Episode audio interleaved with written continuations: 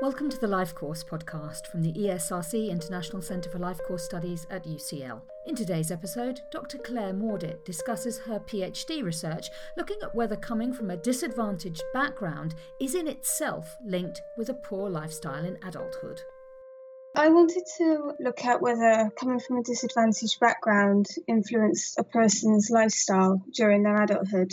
And this, this came from reading the literature, which suggested that people from more disadvantaged circumstances in childhood, so that could be social or economic things like uh, having a low income, um, lower levels of education, that these, these disadvantaged circumstances were related to negative health related behaviours in adulthood by which I mean smoking, heavy alcohol consumption, a diet high in, sh- high in sugar and fat, and low in fruit and vegetables, and a lack of physical activity. And so I was particularly interested to see whether this disadvantaged social circumstances in childhood in itself predicted lifestyles in adulthood or whether persons' uh, circumstances in adulthood had a greater influence on their lifestyle at the same age. Okay, so where did you get your information from? Two British birth cohort studies, which have been running in the United Kingdom and following people over time from when they were born, either in 1958 or 1970. So the information on uh, childhood social circumstances came from cohort members when they were aged 10 or 11, and this information either came from the cohort member themselves or from their parents.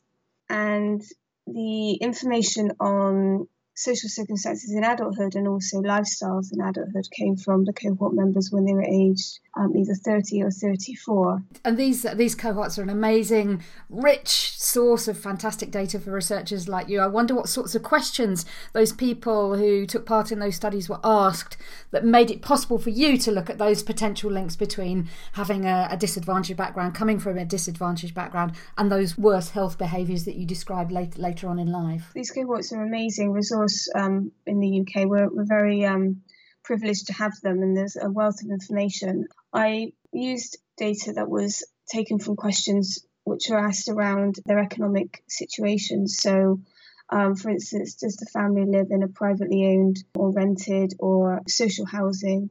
Is this housing overcrowded? Does the child receive uh, free school meals? Questions asking around the income of the family and whether they're in receipt of any benefits associated with low income. And also, um, in terms of childhood social circumstances, questions were asked around the parents' level of education, and their teachers also reported on the parents' interest in their child's education. In terms of adulthood uh, social circumstances, there were questions around um, the income um, received weekly for the household. Again, did they receive benefits associated with low income? Were they living in privately owned accommodation, rented, or social housing? And was this overcrowded? And there was also a question around car ownership to kind of get an idea of their, their level of wealth and, and other assets that they might have.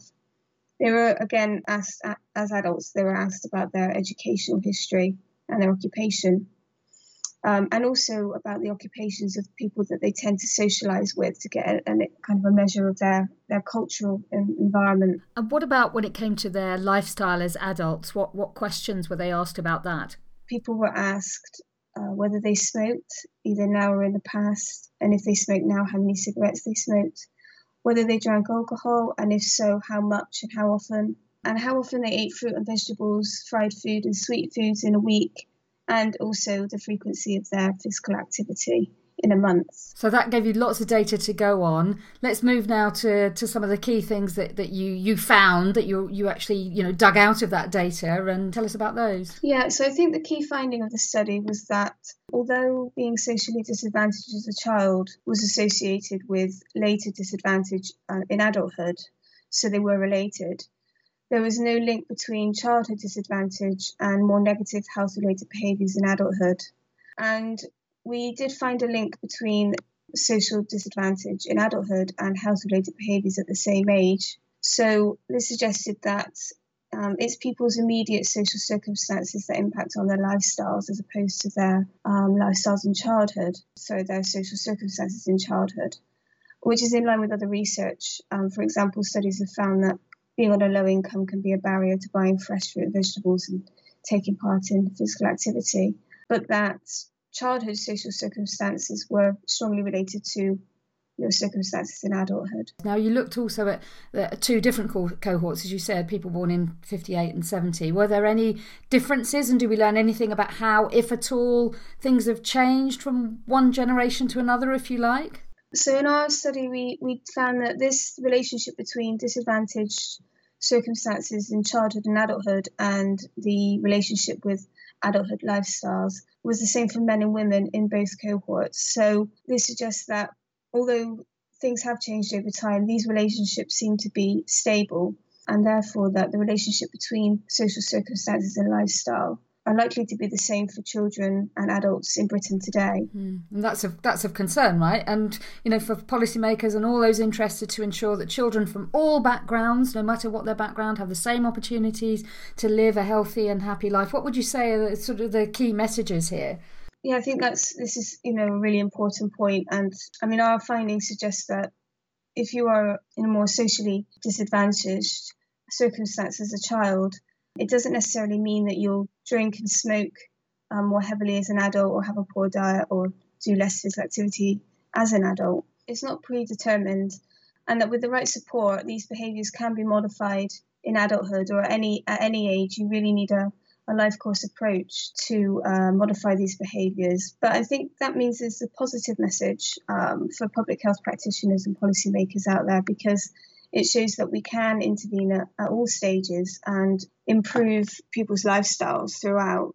It's never too late. But I think I think one of the most important points as well is that what, what this shows is that we need to consider people's social circumstances when we're trying to modify health behaviours. So it's important that people have decent jobs, fair wages, um, and welfare provisions that allow them to meet their basic needs, which will reduce barriers to having a healthier lifestyle.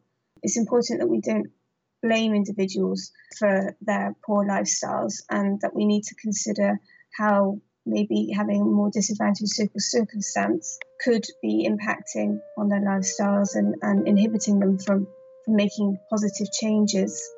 Thanks for listening to the Life Course podcast, which is presented and produced by Chris Garrington. The clustering of health related behaviours in a British population sample, testing for cohort differences, is researched by Claire Mawditt, Amanda Sacker, Annie Britton, Yvonne Kelly, and Noriko Cable, and is published in Preventive Medicine.